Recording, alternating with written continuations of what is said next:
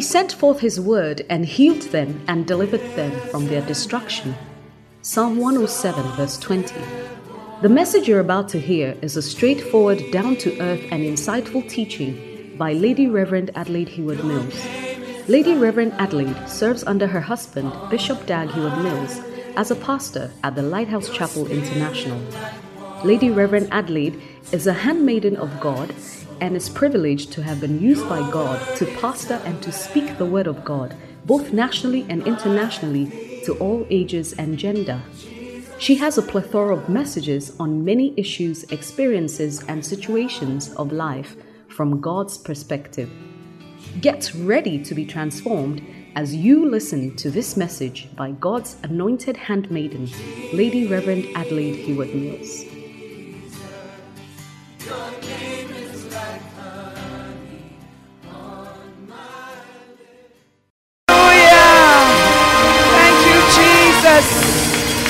Shall we share a word of prayer?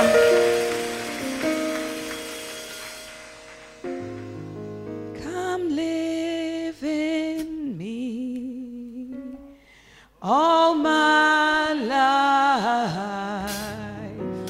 Take over.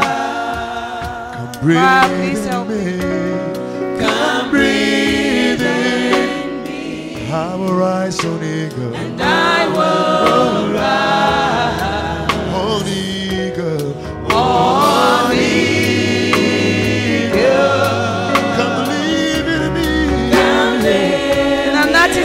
of prayer, ask the Holy Spirit to come and live in you, to take over, to breathe on you.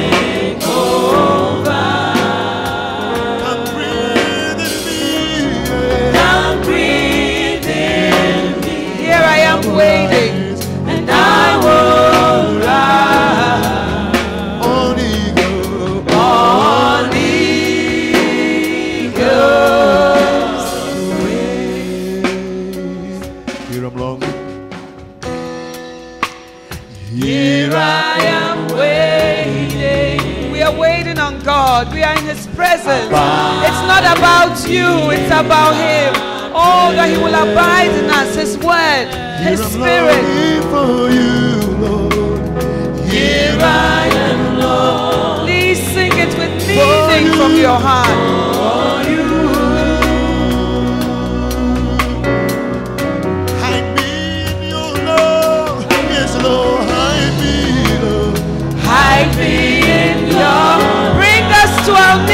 Holy Spirit. Bring us to our knees. Oh, yes, Lord. May we know Jesus. Oh, Jesus. Reveal yourself to your people this morning. May we go deeper into you. Spirit of God, reveal Him to us.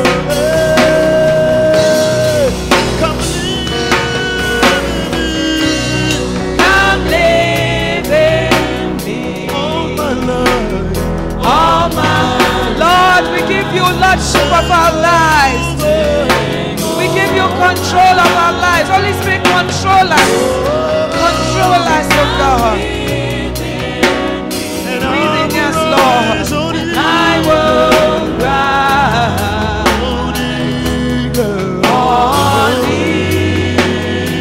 Lift up your hands. Come live in me. Come live Make it your prayer this morning.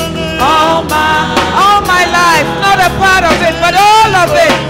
Take. Come breathe in me, Holy Spirit. For you breathed upon your disciples. Oh, thank you, I Jesus. will rise on eagle. I will rise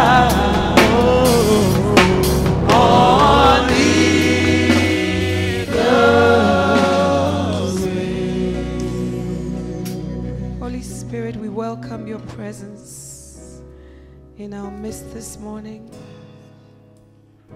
We say that come and be Lord of all this place. Brood over this place. Let your presence fill us and fill your house. Have your way, sweet Holy Spirit, for you are the counselor, the teacher, and the guide. Let this word fall on good soil, that it may yield a hundredfold, sixtyfold, thirtyfold, according to that which you have purposed. Deliver us from stubbornness and rebelliousness against your word. And give us a meek spirit that we will receive with meekness the engrafted word of God, which is able to save our souls. I pray for this vessel.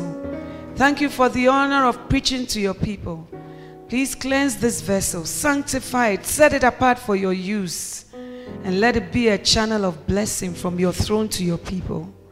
Thank you for the anointing on my life. Thank you for grace. Thank you that I'm a co laborer with you, Lord, and I'm not alone.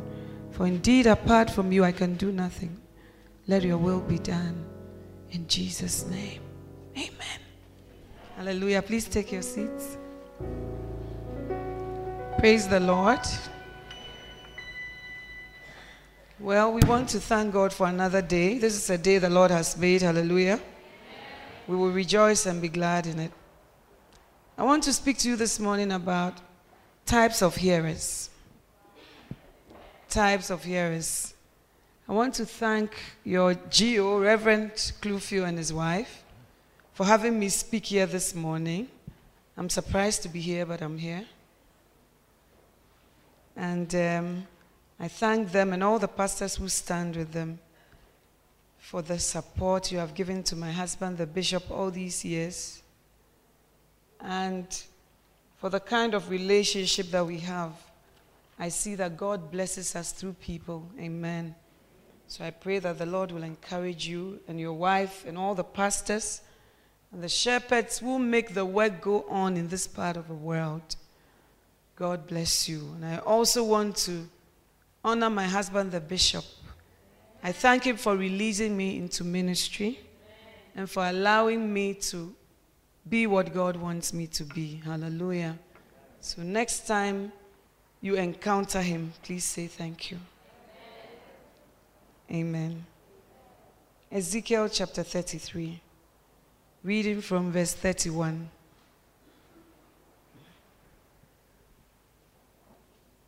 This is the word of God, it's not the word of a man. So let's treat it as the word of God. God is speaking to Ezekiel and he says, And they come to you as people come, and sit before you as my people, and hear your words, but they do not do them. For they do the lustful desires expressed by their mouth, and their heart goes after their gain. And behold, you are to them like a sensual song by one who has a beautiful voice and plays well on an instrument. For they hear your words, but they do not practice them. Hallelujah. I told you this morning I was going to talk to you about types of hearers. And I want to say that the kind of hearer you are depends on you and not on God. And the Bible says that be careful what you hear, first of all. The Bible also says be careful how you hear.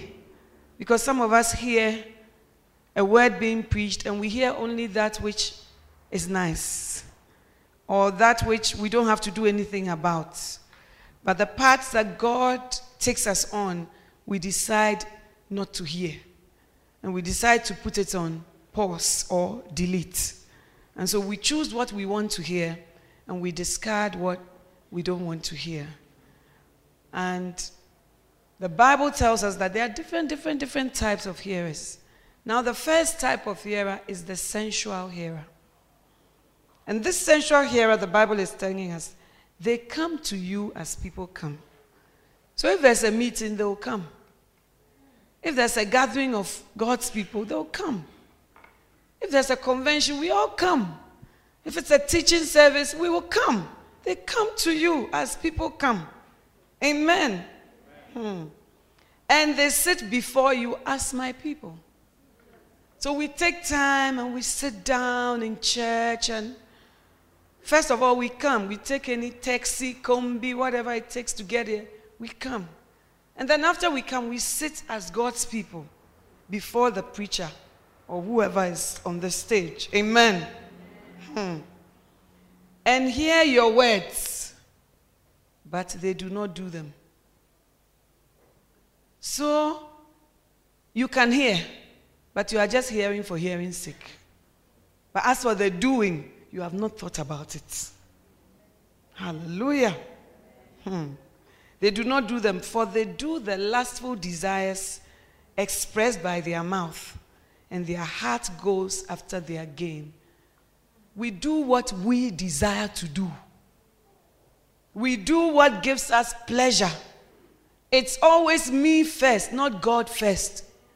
We say that Jesus is Lord, but really, we are Lord.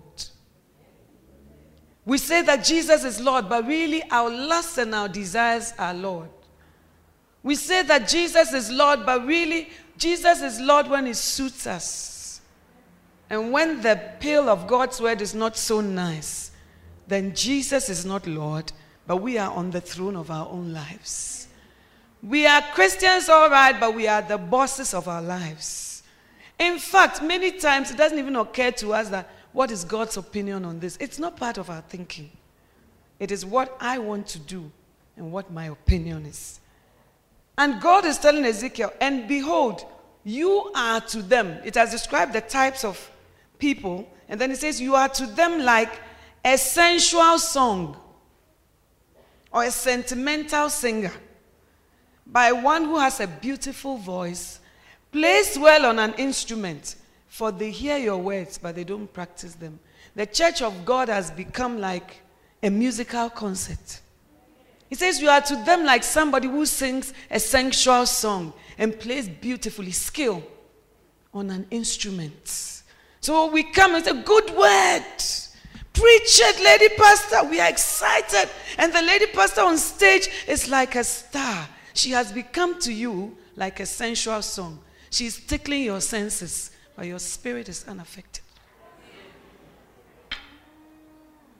Because when you hear the songs, even sometimes you start dancing before you say, hey, he's not Christian. Because your senses respond to that beat. And then the way the instrument plays, before you see your body is rocking, hey, excitement, clapping, just like Michael Jackson or anybody. But when you go home, you often do not meditate on what Michael Jackson preached. I don't know who are the new singers of our day. Hmm? Now I'm behind times. Okay. So, but when unbelievers also go to such places, they are also excited. They also respond to what is being sung. They flow. Sometimes they sweat, eh, but when they go home, that's the end of it. And the word of God has become like that to us. Sentimental hearers. Excited when we hear, but in the doing, it's not part of our. Hallelujah. And even when you ask people, how was church today? It was powerful. What was preached? Oh, mercy, mercy, mercy, mercy. I just know that it was powerful. How come you don't know what was preached?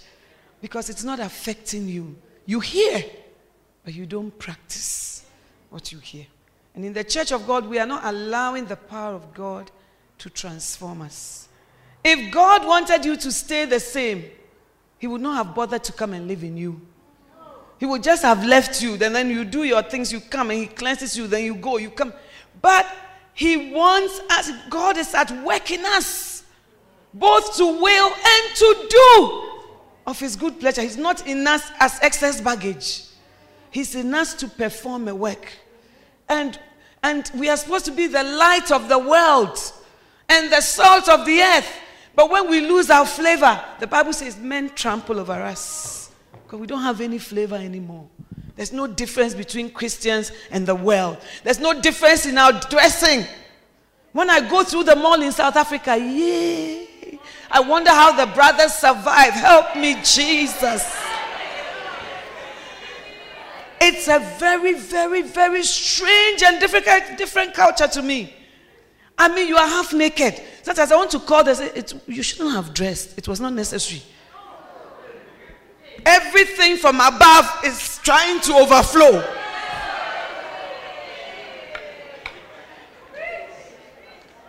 So when you say an unbeliever, a Christian, what is the difference? The Bible says you are the temple of the Holy Spirit. But our minds are not temple. I am my own person and I want to dress this way. But the temple of God is a holy place. Hallelujah. But it's because we are sentimental hearers. Preach it, Pastor, amen. The church has become a social club. What type of hearer are you? Are you somebody whose senses are just tickled? You know, these days as I go through counseling, some of the things that happen in the church of God, ah, it's almost as if it's not the church, but it's somewhere else. And oftentimes my heart is so broken. Sometimes I look, I say, God, the issues are greater than me. How can I solve such an issue? Sometimes somebody comes from the choir whatever says, Oh, I was going here with this brother to this hotel for a few hours, and then this person met us. So, because you have been found out, now you are coming to confess. Not that the Holy Ghost arrested you, but you have been found out. And then, when you call the brother and say, So, this thing that you are doing, it is totally outside God's law. First of all, you are married. Secondly, the person is in the choir. And you are going on with this lifestyle. Then, as you talk, you realize that there are six more sisters. What do you do? I said, Oh God, your church has become something else. And even me, I'm not perfect. I feel so broken. How much more you, a holy God? The Bible says in the last day, because iniquity will abound, Sin will be so much, and people will seem to be getting away with it. The love of many, you look and say, What's the use of purity? What's the use of holiness? What's the use of paying tithe? What's the use of serving God with my money? It's not worth because everybody, even in the church, is doing as they like. Iniquity is abounding, and therefore the love of many will wax cold. But I pray that you will not be a sentimental hearer this morning but you'll be somebody whose heart the Holy Spirit can touch. Like Pastor Musa was saying, you have drunk the tea, now your tongue cannot discern hot tea anymore. The Bible calls this a seared conscience. The Bible says, those who by reason of use have exercised their senses to discern good and evil. When you become a habitual person who discerns between good and evil, your conscience is sharp and you are able to have discernment. But if not, you are led about by any wind of doctrine. I pray that you will not be a sentimental hearer. Amen. Next one is the forgetful hearer. And don't worry, I'm not going to be long. I'm not going to be long. And instead of just talking, hey, the church, these days people do very bad things. There's a, it's time to get on your knees and pray. Hallelujah.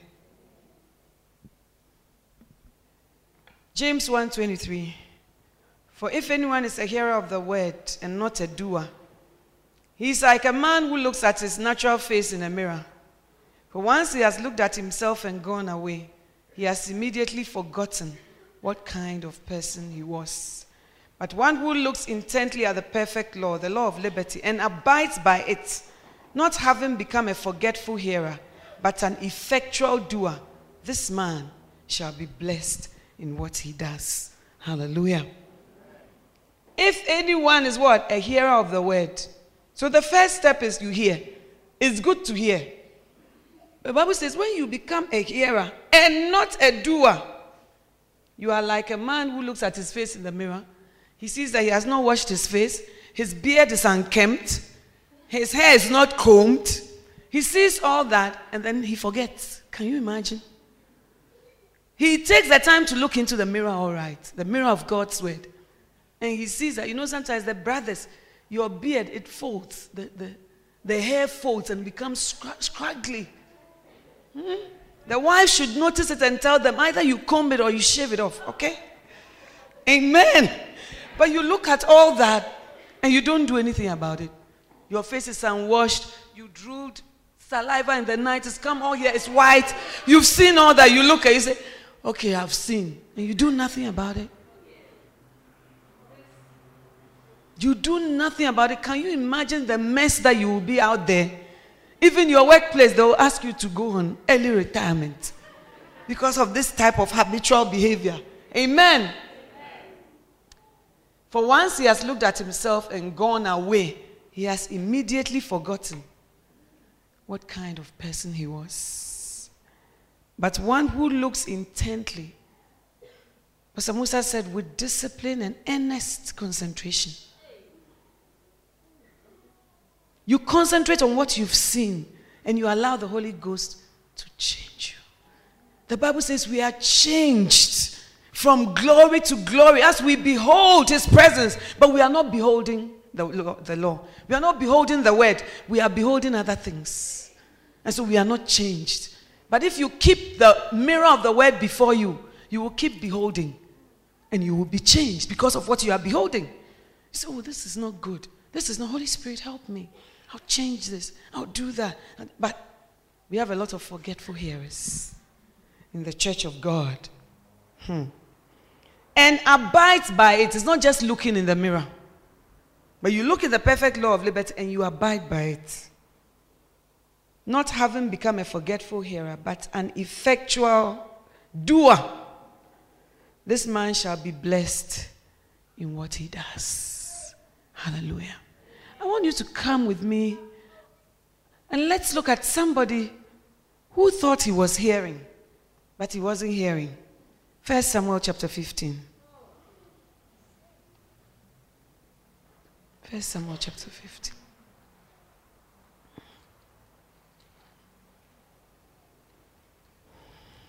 First Samuel is not in the New Testament.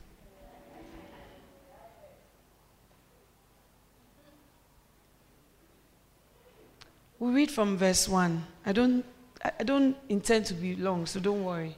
Be very brief this morning.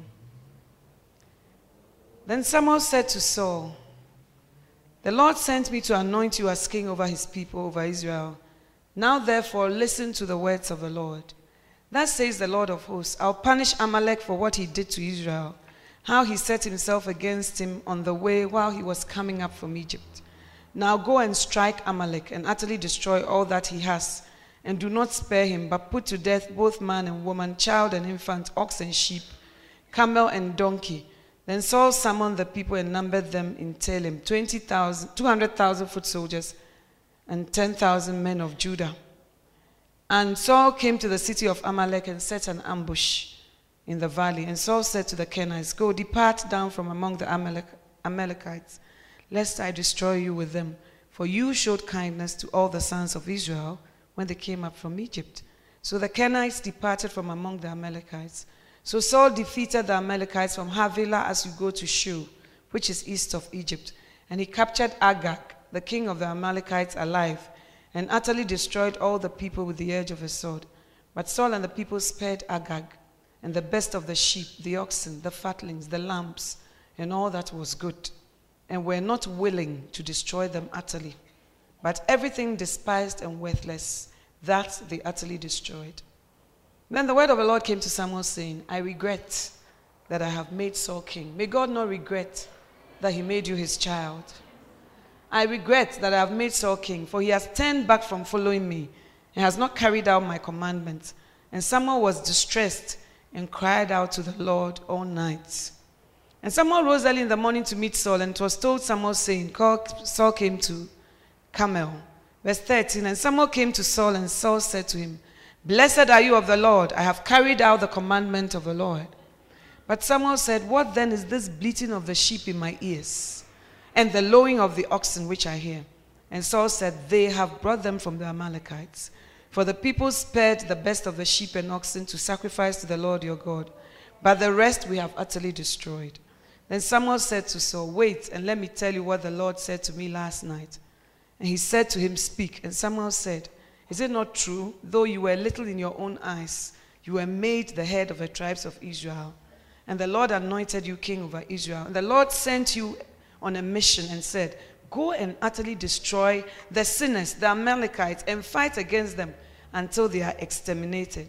Why then did you not obey the voice of the Lord?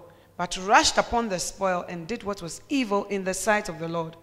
Then Saul said to Samuel, I did obey the voice of the Lord and went on the mission on which the Lord sent me, and have brought back Agag the king of Amalek, and have utterly destroyed the Amalekites.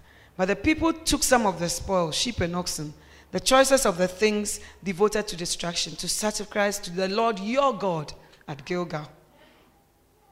And Samuel said, Has the Lord as much delight in burnt offerings and sacrifices as in obeying the voice of the Lord? Behold, to obey is better than sacrifice, and to heed than the fat of rams. For rebellion is as the sin of witchcraft or divination, and insubordination is as iniquity and idolatry. Idolatry. Because you have rejected the word of the Lord, he has rejected you from being king. Hallelujah. Samuel came and said, Look, God has issues with the Amalekites before you were born. When I was bringing Moses and Co through from Egypt, they asked to pass through their land, and the people did not treat my people well. So I have an issue with the Amalekites. How come God's issues are not your issues? How come does God have to explain to you? And even that, He gave him a little insight that, you know, this is the historic fact. You were not around at that time, but you are the one I'm now raising to settle this issue for me. And I'm giving you instructions when you go, don't spare anything.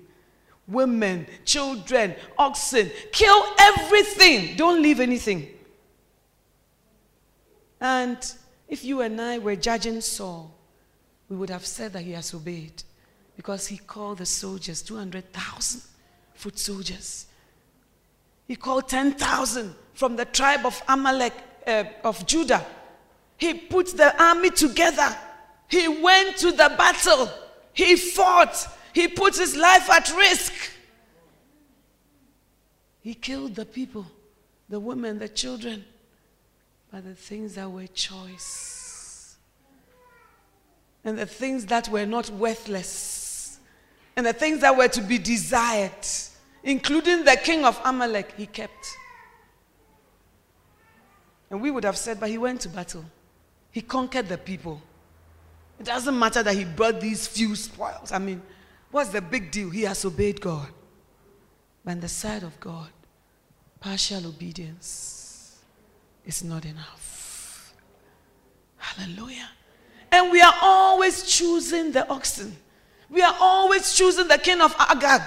Agag the Amalekite. We are always taking out from our instructions so that we can do the ones that come to us easily.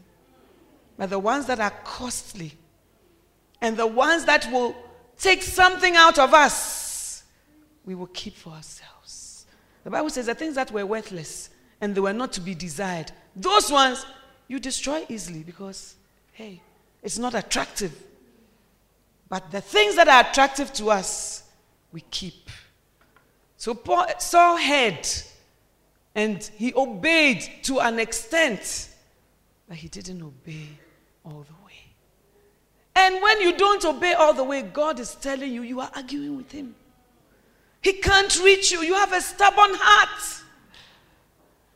The Bible says we receive with meekness the engrafted word of God, which is able to save your souls.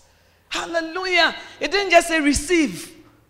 When we preach or we lay on, you say you receive, but receive with meekness. The spirit in which you receive is also important. Meekness means being tamely subject to injury. It means that sometimes, in order to receive His word, you need to be subject to being hurt and being offended. Because when the surgeon performs an operation on you, although you will get up better, the wound hurts you for some days it has to be dressed for some days before you come out whole. Hallelujah. The Bible says that receive with meekness the engrafted word of God, which is able to save our souls. But because we don't know the worth of God's word, we do what we like. We do what we like. Our tithe, if it's 10%, we say, God, this time I'll give you one. Because, you know, I have rent, I have this, the choicest my Agag, I will keep. And do you know that because Saul did not destroy these people, later on when David came and went to war, it was this same Amalekites who came and carried everything the children of Israel had women, children, oxen, they obeyed. If Saul had destroyed them, they would not have lived to come and be a thorn in the flesh of Israel later. Oh, the cost of our disobedience.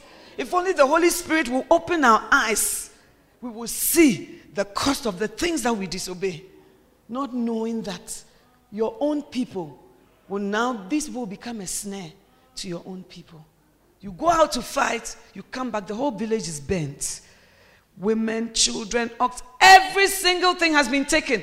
And the people of David and David himself, they lifted up their voices and they wept.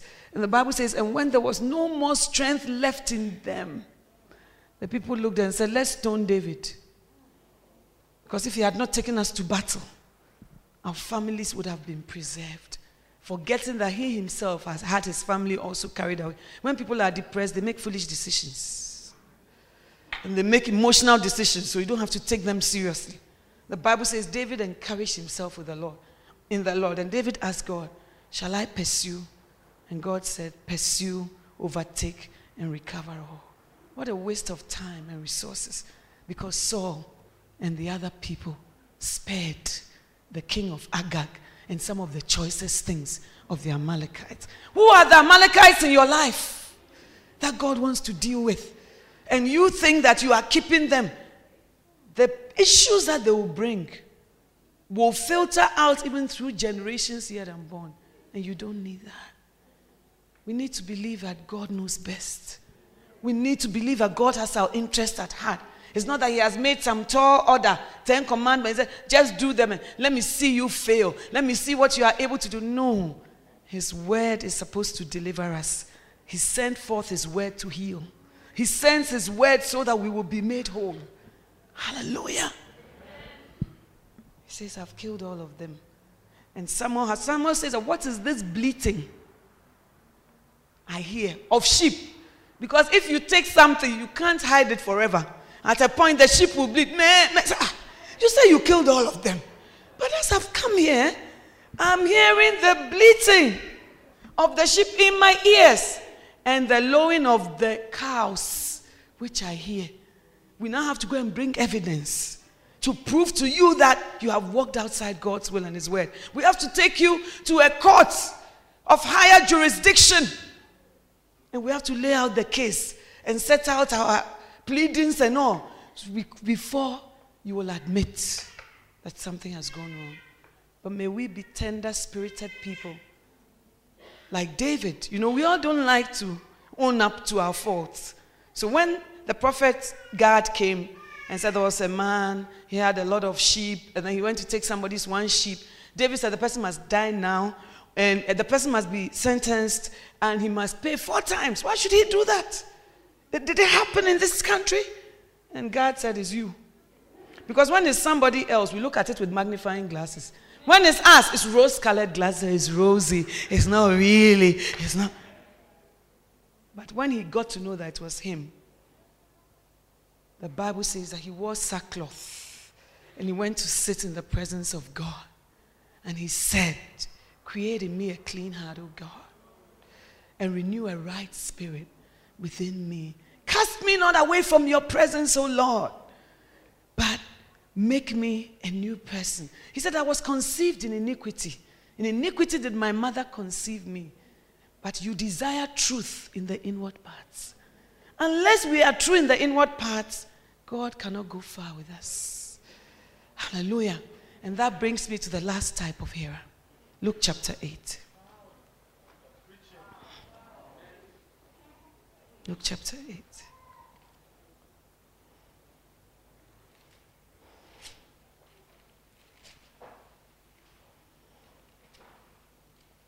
The extent to which the word affects us is dependent on how much we open up to the Holy Spirit. Luke chapter 8, I'm reading only verse 15. And the seed in the good soil these are the ones who have heard the word in an honest and good heart and hold it fast and bear fruit with patience. Hallelujah.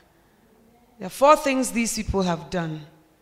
First of all, they have heard the word in an honest and good heart, is the second soil that they have. And then they hold it fast, is number three. And they bear fruit with perseverance, is number four. Hallelujah. This type of hearer is the receptive hearer. The receptive hearer. The receptive hearer hears, and out of a good and honest heart. So, Lady Pastor, how can I ensure that I have a good and honest heart? Ask God, create in me a clean heart and renew a right spirit within me. Ask God, search me, oh God, and know my heart. Because sometimes you are there, even your heart, you don't know it. And that's why I say search. You search, you don't search for things that are within reach. You search for things that cannot be easily found. Search me, O God, and know my heart. Try me and know my thoughts. And then see if, just in case there's any wicked way in me, see if, and lead me. You know, everything hinges on God. Apart from Him, we can do nothing. We need His strength, we need His power, and that's what He comes to indwell us to do. The Bible says the same Spirit that raised Christ from the dead, it shall quicken this mortal body. Why does it need quickening? Because it's dull in some way. This mortal body, if you allow it, as Bishop says, it will disgrace you fully. A good and honest heart. I was telling you yesterday, I, when I came full time, I thought that, you know, I have a very good and honest heart. And God knows how humble I am. And as I waited before God, I said, God, you are not the problem. It's the people. Is that not what Saul said? The people. And we shift blame because when we do that, we don't have to deal with our issues. But it wasn't the people. And God told me, Is it really the people? I said, God is the people. I have known from a tender age that you have called me. I love you and I want to do your will. But the people, if I come full time, I have to be paid by the church, Lord. And the people and their attitude and the way they would think and the things they will be talking about. If I work for myself as a lawyer and I'm a lay pastor, Lord, it's better. It's better image building for you and I, Lord. And so I came full time. When I came full time, as soon as I came full time, somebody called me and said, Oh, I have this German client. He wants somebody to set up, you know, corporate things for him in Ghana. He doesn't live there. So you just work from home at your own pace. And then he just pays you every month. And I mean, that will leave, just leave you free to flow in your full time. But I said, oh, yes. If I do it, even I'll help the church. Because then I will not be on the church's payroll, but I'll still be working for the church fully. It's a good deal. So I signed up. Then once in a while, the boss would come from Germany. I would go, and you know, he was paying me good money, nice dollars. And I was happy to come to church, you know, and it's like, yeah, I'm not paid by this type of organization. Because before I came full time, my boss said to me, Are you going to join that thing that your husband is doing? Not a church, or that thing. And she said to me, Do you know men can change? You are going to add your destiny to a man. Do you know he can change? And I said, Oh, it's not a man. It's a man, but it's Jesus. You know, you must have a personal call from God. Otherwise, when you come into full time, you go back. You see, because ah, it's the bishop who called me. It's my husband who called me. Today, when I came to the office, he didn't smile and things. I've left. Then you will leave many times. But God must speak to you. And so I was still receiving these dollars and all that. And then one day, I was going for a meeting in the morning. As I was going, I don't know if I've told you this story before. I just slammed over the wheel. Kaput. I was out. I didn't know that I was out, but the car was moving. My foot was on an accelerator. And it was morning rush. People were coming. So later, the people were telling me they were hooting. People parked on the side. And they couldn't see who was in the car because I was slammed like that over the steering wheel. So the car was moving, moving even out of its lane, oncoming cars and trucks. And everybody was hooting, beep, need to stop the car to what the person in it is not hearing. And then there was a collision. And that's what brought me to, you know, just boom. Say, hey, where am I? So the car was going into a bush. I just applied the brakes. I said, what? what? When I looked round, I saw my university mates in their ties, their shoes, going to work, standing around saying, Adelaide, what, what? And then my glass was rolled up. And I was also sitting there looking at them like, what have they come here? What exactly are they after? What is their aft? So I applied the brakes and then I opened the door. And there was a man with blood and people from a bus. He said, Madam, what is wrong? We are hooting. I've even parked my car and you drove into me. Why? And their car was destroyed. They had blood and cuts. I was okay, fully. So I said, I don't know. I just set out to go for a board meeting on the road, and this happened. I don't know what happened. Say, God loves you. In fact, the fact that you are alive, this, that, that. And then when I came out of the car, I said, mm, So what should I do? Should I call my husband? No, a lot of talking.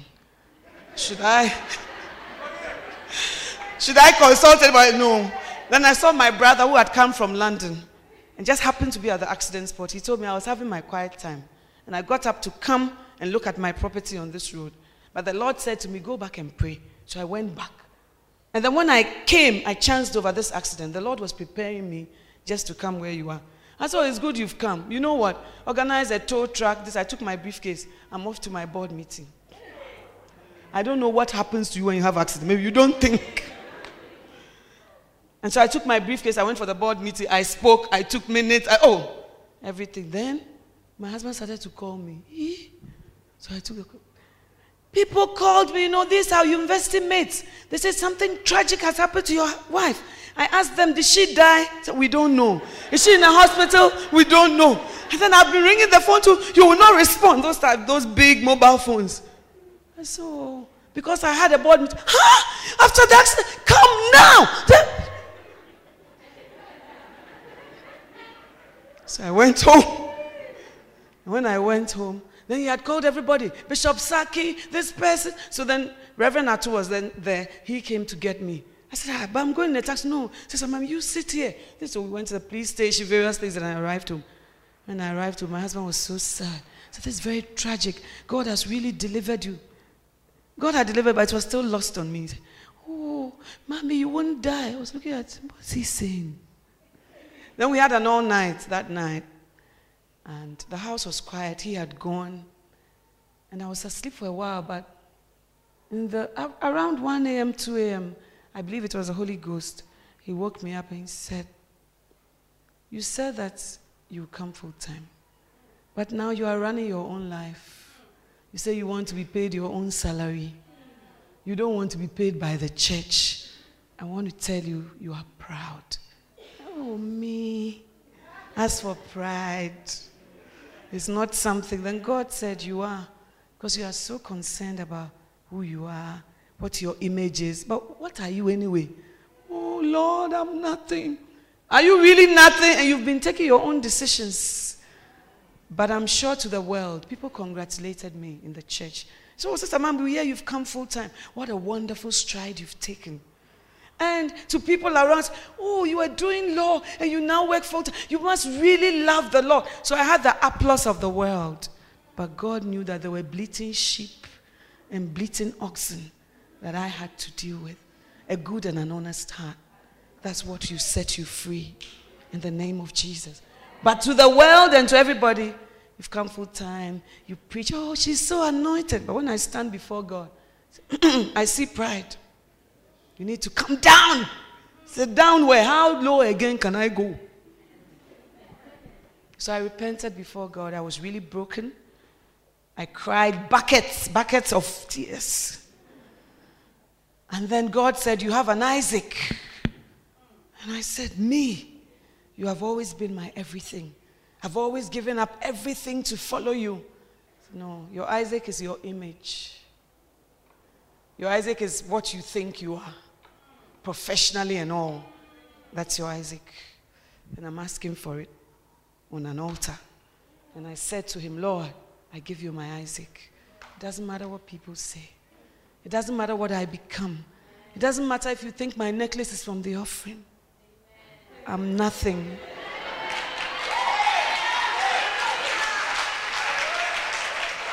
But it takes a good and an honest heart. Otherwise, you'll still be arguing. It's not so. I just wanted to help the church. I just wanted to sort out the church's payroll. Oh, God, it's not so. But God will always ask you for something that will cost you. Hallelujah. And He doesn't want to take your Isaac away from you, He just wants to know what is in your heart. Because when Abraham drew the knife, he said, Don't stab the child. Now I know what is in thine heart. Rather, turn round. I've provided a lamb. So I don't even need your sacrifice. I already have my own sacrifice provided. I don't need your money. I don't need the things you think I'm trying to get from you. I already have more than a lamp in the ticket and all that. But I just wanted to know the type of heart you had towards me. Those who hear the word and out of a good and honest heart. Hallelujah. A good and honest. They hold fast. Why do you have to hold fast? Because there are many winds that would like to blow the word out of your heart. There are many winds that would like to blow the word out of your hand. The Bible says those receptive hearers, they hold fast to the word. We hold fast because so many earthquakes and shakings and storms come that make us want to give up and let loose of that word. It's not only a word of sacrifice, it's also a word of God's promises, and God's word is varied.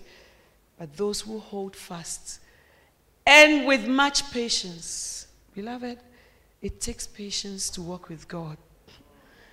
The Bible says you have need of patience so that after you have done the will of God, you may inherit the promises. The bridge between doing God's will and inheriting the promises is patience. But many of us, we do the will of God, but we don't build the bridge of patience in order to inherit the promise. Say, God, I've kept myself. I've been holy. I've shunned many unbeliever men, and I can't see your hand. He will bring you to the point when you have to give up all that is dear to you at the time of your life. Everybody's level is different. And when you have the grace to release, then He can bring something into your heart. I pray that this morning you will be a receptive hearer to God's word. And that anytime God's word is preached, you will receive it, as Paul said, for you received the word from us as the word from God and not the word from men. Hallelujah. Obedience costs something, but it doesn't cost more than what God will give you. The Bible says that he who looks in the perfect of law of liberty and does it, he shall be blessed in his doing. When you have to be submissive and your husband is cantankerous, remember you will be blessed in your doing. When you have to forgive somebody and the person doesn't deserve it, remember you will be blessed in your doing. When you have to be nice to people who are so unnice to you, remember you will be blessed in your doing. In your doing. Hallelujah. So may we move from being sentimental hearers and forgetful hearers, but people with a good and honest heart we hear his word and do it. Stand to your feet, please.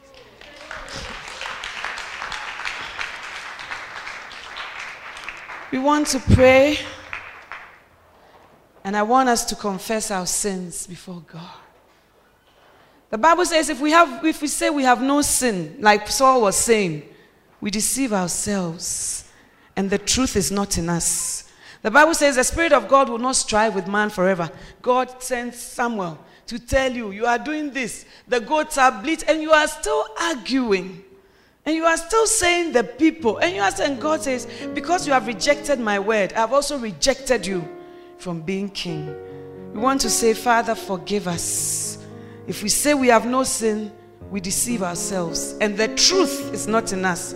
But if we confess our sins, He's faithful and He's just to forgive us and to cleanse us from all unrighteousness. I want us to open our mouths and ask God to cleanse our hearts, cleanse our lives. The sins that we can remember, let's ask for His forgiveness.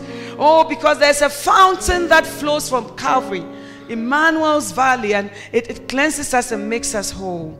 Oh, Father, forgive us. for our sins, even the things in our hearts that we don't know about. Oh, sweet Holy Spirit, search us, oh God, and know our hearts. Try us and know our thoughts. See if there's any wicked way in us and lead us in the way everlasting. We are sorry for the things that we ought to have done that we didn't do.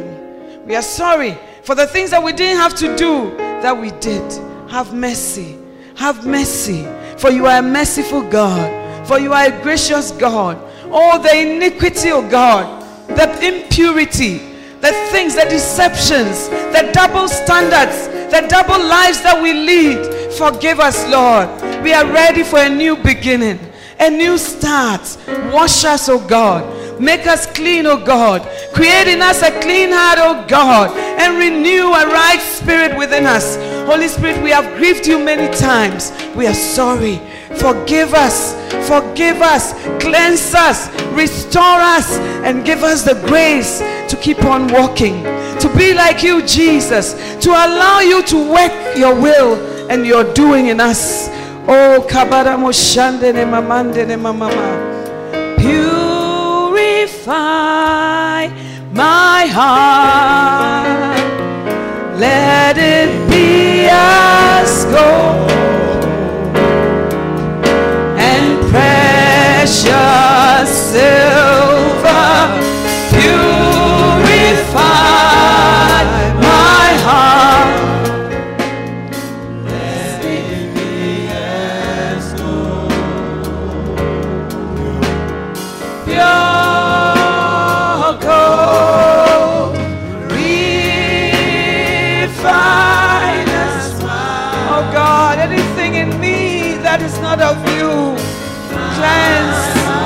purify, make whole.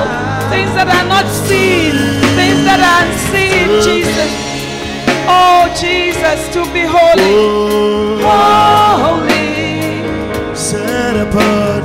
set apart for you. Let there be a cleansing in the house of God. Let there be a cleansing in our temples, oh Holy Spirit. Holy,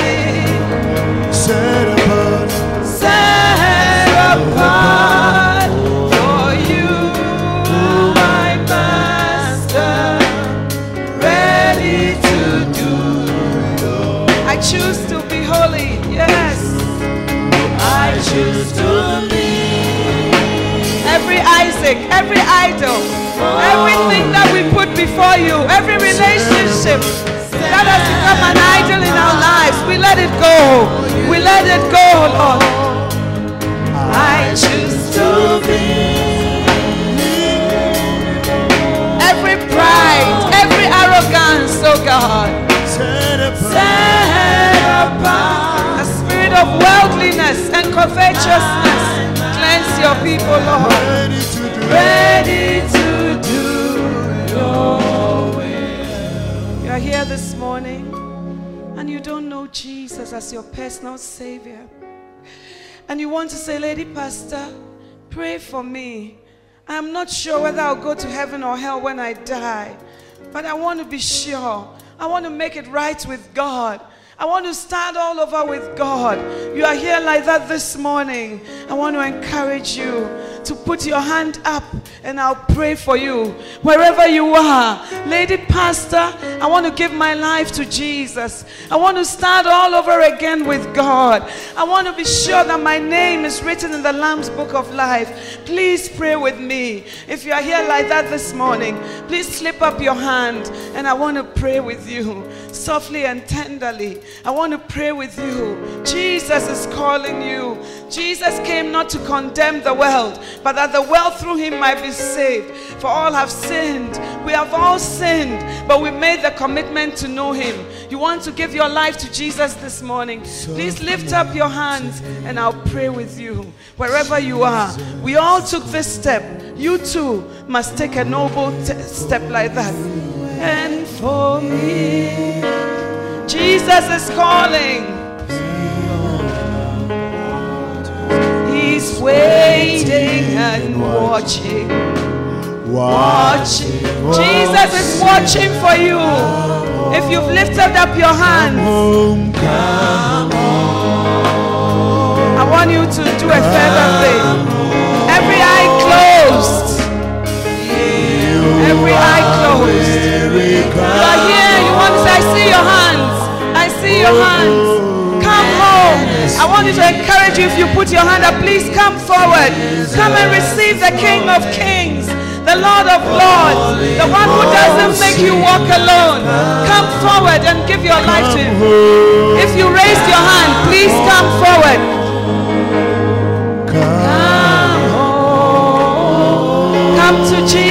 Jesus. Come to the fountain of life. Come to Jesus. Come home earnestly. Come and give your lives to Him. He will make something beautiful out of it. Calling no sinner. Come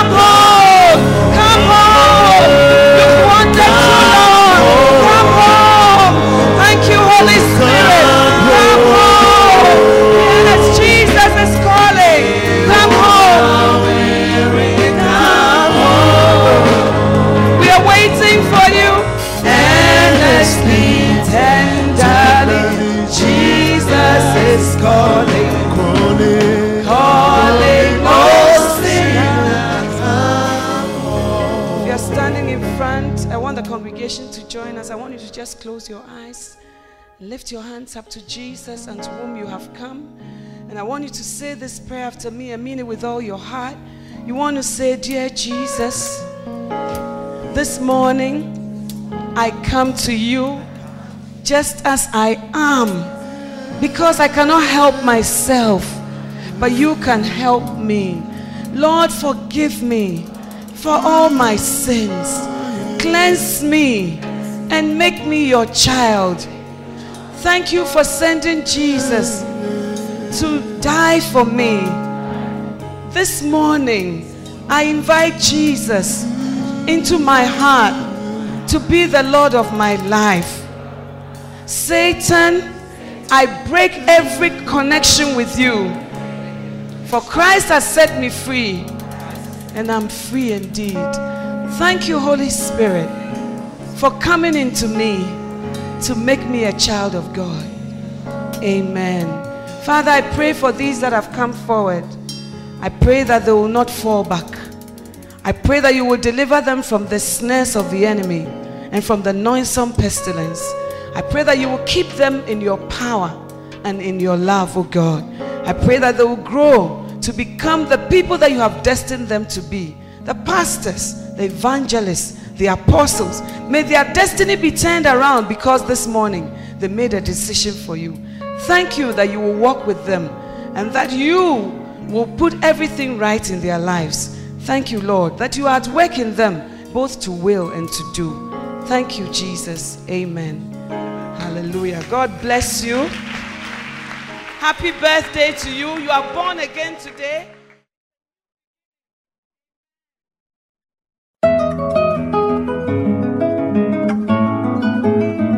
It was great having you today. To find out more about the resources available by Adelaide Heward Mills, please visit the Vision Bookshop at the Qodesh, North Kaneshie, or meet her on Facebook at Reverend Mrs. Adelaide Heward Mills. For prayer and counseling, please call 0243 187 900. You can also drop us an email at honeyonmylips at gmail.com. We would love to hear from you. Until next time, God richly bless you.